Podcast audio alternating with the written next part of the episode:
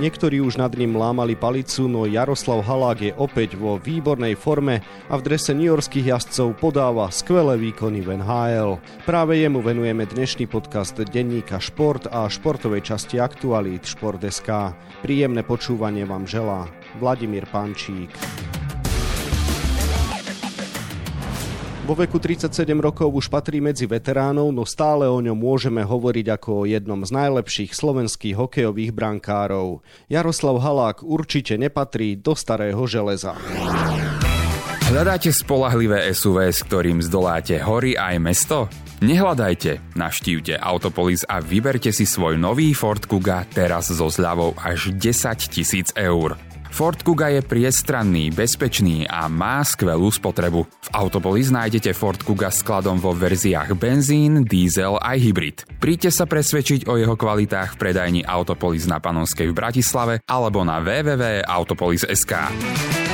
Mnohí si mysleli, že v tejto sezóne si už príliš nezachytá, no Jaroslav Halák má v NHL na konte 16 zápasov. A kto vie, možno mu v noci v dueli s Detroitom pribudol 17, keďže tento diel podcastu sme predhrávali včera. O výkonoch odchovanca ružinovského hokeja budeme hovoriť s kolegom z denníka Šport Tomášom Prokopom, ktorému želám pekný deň. Pekný deň aj tebe a poslucháčom. Tomáš, čo ty hovoríš na aktuálne výkony Jaroslava Haláka? Príjemne prekvapili aj mňa. Nečakal som, že by mohol až takúto sériu potiahnuť, čo mal tých 7 či 8 výhier. Predsa len už je v takej pozícii tej dvojky, ktorá nastupuje zriedkavejšie, ako možno v tých rokoch predošlých. A aj tú predchádzajúcu sezónu vo Vancouveri nemal veľmi dobrú, tam nejak si nesadol s trénerom a ani ten tým nehral dobre. Takže je to príjemné prekvapenie, hlavne v tom veku, ktorý má, lebo veď o chvíľu oslaví v maji 38 narodení. Jaroslav Halák už v NHL nemusí nikomu nič dokazovať. Ty hovoríš, že je to príjemné prekvapenie. Prečo teda najmä? Prečo to v jeho prípade vyzeralo už, že je na ústupe z pozícií? Tak tam hralo viacero faktorov.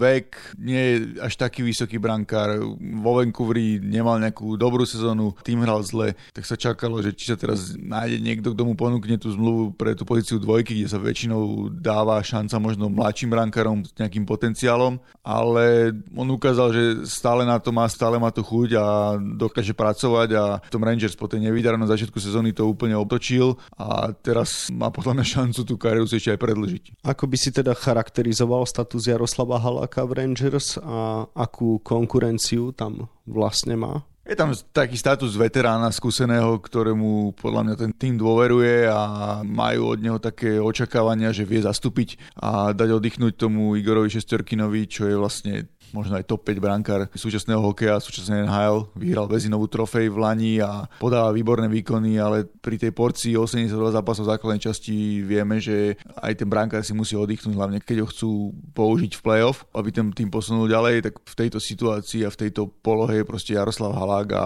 on ukazuje dlhodobo aj v kariére, že on dobre vychádza s tými svojimi konkurentmi v bráne.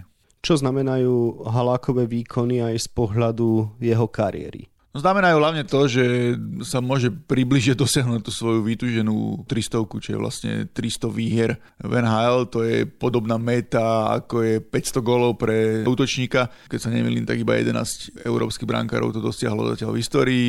Jaro je momentálne na 293 a myslím si, že keby sa mu to nepodarilo preklenúť túto sezónu, čo bude ťažké, lebo predsa len Rangers bojujú o play bojujú o každé víťazstvo a šestierky si bude vo viacerých zápasoch chytať, tak sa bude snažiť si tú kariéru ešte ešte predlžiť minimálne o rok. Dá sa povedať, že Jaroslav Halák zreje ako víno? Niekedy to tak býva, že hráči zažívajú výnimočné obdobie kariéry aj v čase, keď už by tie reflexy mali mať o čosi pomalšie a podobne? U neho je výhoda, že nemal žiadne také vážne zranenie a veľmi dobre pracuje na sebe aj v lete, stále si dáva pozor na to, aby nepribral, aby proste všetko otrenoval, aby bol dobre pripravený, je silný mentálne a sám povedal v našom rozhovore nedávnom, že sa cíti tak, ako pred možno 7-8 rokmi. Čiže to je fajn, lebo predsa len vieme, že človek vekom dozrieva a sa posúva niekde inde aj po psychickej stránke a má aj nejaké iné obzory, veď už má väčšie deti, školopovinné, takže aj tá jeho možno pozornosť je trošku iná. On je taký bojovník, že on vždy sa dokázal aj z tých zlých situácií dostať hore a zažíva teraz možno takú druhú mladosť, lebo pokiaľ sa nemilím, tak takúto sériu víťazstiev, ktorá už síce bola prerušená, mal naposledy možno pred 9 rokmi a mal iba raz možno nejakú dlhšiu. Spomínal si, že Jaroslav Halák je menšieho vzrastu, čo ho tak trochu limituje v brankárskom remesle. Akým štýlom sa teda prezentuje a čím je dnes zaujímavý v porovnaní s konkurenciou, aby proste aj vo veku 37 rokov dostal ten priestor? Jan Lačak to pekne pomenoval, že on ide úplne proti pravidlám, že chyta skoro na vystretých nohách. To znamená, že aj pri tej výške okolo 180 cm, aj keď tí brankári NHL mávajú 190 a viac, drvivá väčšina, on proste opticky vyzerá vyšší a plus je výborne atleticky pripravený, že to je vidieť, že stále dokáže spraviť taký, že keď idú na 2 na 1, tak dokáže spraviť taký rozklad atletický a po tejto stránke nemá nejaký problém, že by mal problémy s väzivami v kolenách, členkách a tak ďalej, veď vieme, že hokejový brankár musí byť ako gymnasta. Je to vynimočné, sa takto dlho drží a pri tej svojej výške, lebo keď si fakt, že pozrieme, tak možno s výnimkou Juhu Sarosa z Nashville, čo je super talent, z NHL nie sú nízky brankári. Už sme spomínali vek 37 rokov a naznačil si aj nejaké tie možné rozhodnutia ohľadom konca kariéry. Ako to teda ty vidíš, kedy by to mohol naozaj Jaro Halák definitívne uzavrieť? On je veľmi ťažko čitateľný, lebo zase nemá nejak veľmi rád mediálnu pozornosť a nie je s každým v nejakom kontakte. Ale čo som sa rozprával s jeho najlepším možno kamarátom alebo dobrým známym Dušanom Borbelim, tak ten mi povedal, že on si myslí, že pri tejto forme, ktorú má, tak úplne nemusí byť v hre iba tá 300, ale že keď Rangers budú s ním spokojní, aby že mu ponúkli zmluvu na ďalšiu sezónu, tak by si to ešte predlžil, lebo pre neho je veľmi dôležité aj, aby nebol od rodiny, že vlastne majú to zázemie v New Yorku, má školopovinné deti, je tam s manželkou, že keď bude s nimi a im to bude vyhovovať, že sa nebudú chcieť možno už vrátiť na Slovensko natrvalo, tak možno ešte o ten rok si to predlžia. Ako som povedal už v predchádzajúcej odpovedi, že tých 300 výhier je podľa mňa pre neho úplne jasným cieľom a nemyslím si, že to dosiahne tú túto sezónu. Montreal, Washington, Boston, Jaroslav Halák už chytal na mnohých prestížnych adresách. Ako ty vôbec vnímaš ten jeho príbeh v NHL? Je taký komplikovaný, zostupy a pády, že veď pamätáme si, ako začal v Montreale, kde proste bol Kerry Price, ktorý bol pre nich vysnívaná jednotka po legendárnom Patrikovi Roa, taký najväčší brankár. Jaro dokázal s ním viesť vyrovnaný boj a dokonca v tom playoff v roku 2010 mal fantastické výkony, keď potiahol podceňovaný tým do finále východnej konferencie, vyradili Ovečkinov Washington alebo Crosbyho Pittsburgh. A potom zase aj v St. Louis, zase tam bol s Brianom Elliotom, kde vyhrali tu William Jennings Trophy pre brankárov s najmenším počtom golov a tiež tam mal veľmi dobré sezóny a ukázal, že vie byť aj jednotka v NHL. Ale zase po dobrých prišlo horšie, ale na ňom je obdivuhodné, že sa vždy dokázal zdvihnúť. Že potom aj keď prestúpil napríklad do New York Islanders, tam som bol aj naživo v roku 2014, kde chytal fantasticky, boli vtedy prvý v NHL, mal 11 výher po sebe, 38 výher na sezónu, to je asi jeho najlepšia sezóna, ktorú zažil, ale potom padol až na farmu a odtiaľ sa musel zdvihnúť a sa zdvihol späť, zase bol jednotka, išiel do Bostonu, kde bol stukom Raskom taký brankár 1A 1B, veď skoro sa dočkali až Stanley Cupu, tam to 3-4 prehral vtedy Boston vo finále. Jaro síce to play nechytal, ale základnej časti chytal výborne. A teraz zase to obrodenie v tom New Yorku Rangers, že, že je to strašne psychicky silný, že on nepoloží to, že ide z týmu do týmu a dokáže sa popasovať aj s tými ťažkými situáciami, lebo dobre vieme, že keď tým napríklad prehrá, tak brankár to má najťažšie. Spomenul si psychickú silu práve v tom spočíva najväčšia výnimočnosť Jaroslava Haláka, že sa tak drží v NHL, alebo by si spomenul ešte možno nejaké iné faktory tej jeho sily a odolnosti? Psychická sila a sebavedomie on si verí, on proste je presvedčený o svojich kvalitách a nepochybuje o nich. A nie je taký, že by sa vlastne vyvyšoval cez toho druhého brankára, ktorého má v týme aj celú kariéru. Rozprával o tom, že silný klub musí mať dvoch dobrých brankárov a naučil sa proste si počkať na tú šancu, že vlastne už nepanikári alebo nerobí z toho nejakú ťažkú vedu aj teraz. Veď on dosiahol tie výhry behom 2,5 mesiaca, čiže chytal každý štvrtý zápas, čo nie je jednoduché pre toho brankára, aby sa psychicky nastavil, ale je tak mentálne odolný a silný, že proste už ho nič tak nevytočí, že by s tým mal nejaký veľký problém.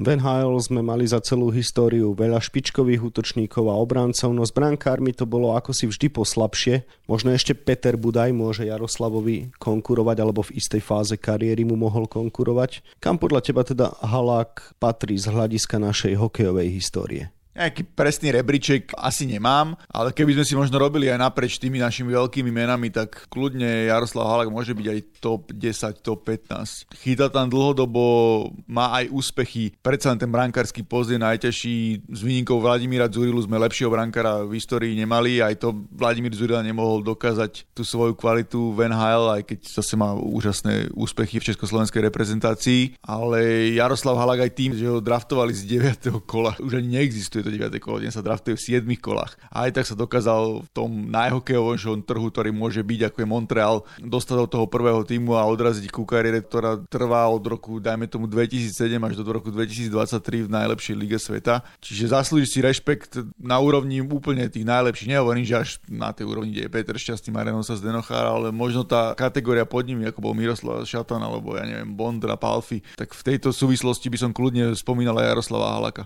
Mimochodom, prečo nemá slovenského nástupcu NHL? Nevieme vychovávať brankárov pre elitný trh? Na to nemám úplne najlepšiu odpoveď, že vlastne nedarí sa nám pretaviť možno aj tých brankárov, že objavili sa nám talenty medzi útočníkmi, obrancami, ktorí sa dostali do NHL a tá brankárska škola možno teraz tých najmladších, čo budú mať do 20 rokov, to sú proste brankári, ktorí môžu byť zaujímaví. Adama Gajana spomeniem, ktorý bol najlepší brankár posledných majstrov 20 rokov a ten je aj vysoký, aj atletický, presne to, čo potrebuje, že častokrát sa nám stalo, že nemali tie parametre výškové, že napríklad, ja neviem, Denis Godla vyletel perfektne na tých majstrovstvách, alebo maličky a nemal až taký štýl, tak sa mu nikdy nepodarilo preraziť možno do zámoria, alebo niekto ostal krok predtým, ja neviem, Patrik Rybar mal veľmi dobrú sezónu, váhal, potom tam už nechcel bojovať v tom vyššom veku. Po olympiáde, kde vychytal bronz, tak už neprišla taká adekvátna ponuka a predsa len už má viac rokov. Možno taká nádej Šimon Latkoci, ktorý fantasticky chytá v univerzitnej NCAA, len tiež zase mu chýbajú centimetre, že je nižší. Vychovať brankárov je náročné a keď si zoberieme z tých európskych krajín, tak dobre, áno, Fíni, Švedi, ktorí vychovajú strašne veľa hráčov,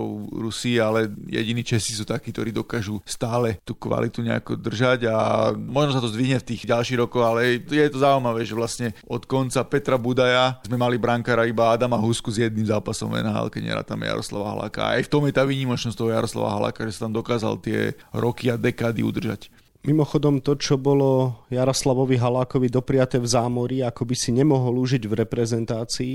Prečo má za sebou vlastne len jeden výnimočný turnaj v národnom týme a to zimné olympijské hry 2010, kde sme obsadili štvrté miesto? Bolo to asi preto, že na tom začiatku kariéry ešte nebol taký možno vychytaný brankár, keď bol na tých turnajoch, tak to sa im nepodarilo prelomiť. Bol na tom smolnom turnaji 2011 doma v Bratislave a podľa mňa sa mu nejako možno zachovalo v hlave, že mu až tak nevyhovuje možno to širšie klzisko a ten reprezentačný tlak, lebo mal možno smolu na tej turnaji. 2010 bol úžasne, nachytal fantastický, tam bol super, všetci vedeli, ale potom bol na dvoch turnajoch, ktoré boli pre Slovensko možno najnevydarenejšie v histórii, že 2011 ten dom domáci a potom 2014 olympijské hry v Soči, ktoré boli úplne zlé, tam začali otrasne a Jaro bol v tých prvých zápasoch a potom on aj Peter Budaj striedali a nakoniec najlepší zápas tam odchytal Jano Laco, ktorý začínal ako trojka a potom neviem, že či ako keby trošku možno v hlave zaneverel, ale aj nemal chuť a čas ísť do tej reprezentácie a paradoxne mu viac vyhovujú tie užšie klziska, tie iné uhly, tie najväčšie seniorské úspechy kariéry okrem NHL získal na tých klziskách, získal proste v zámori, lebo nielen Vancouver,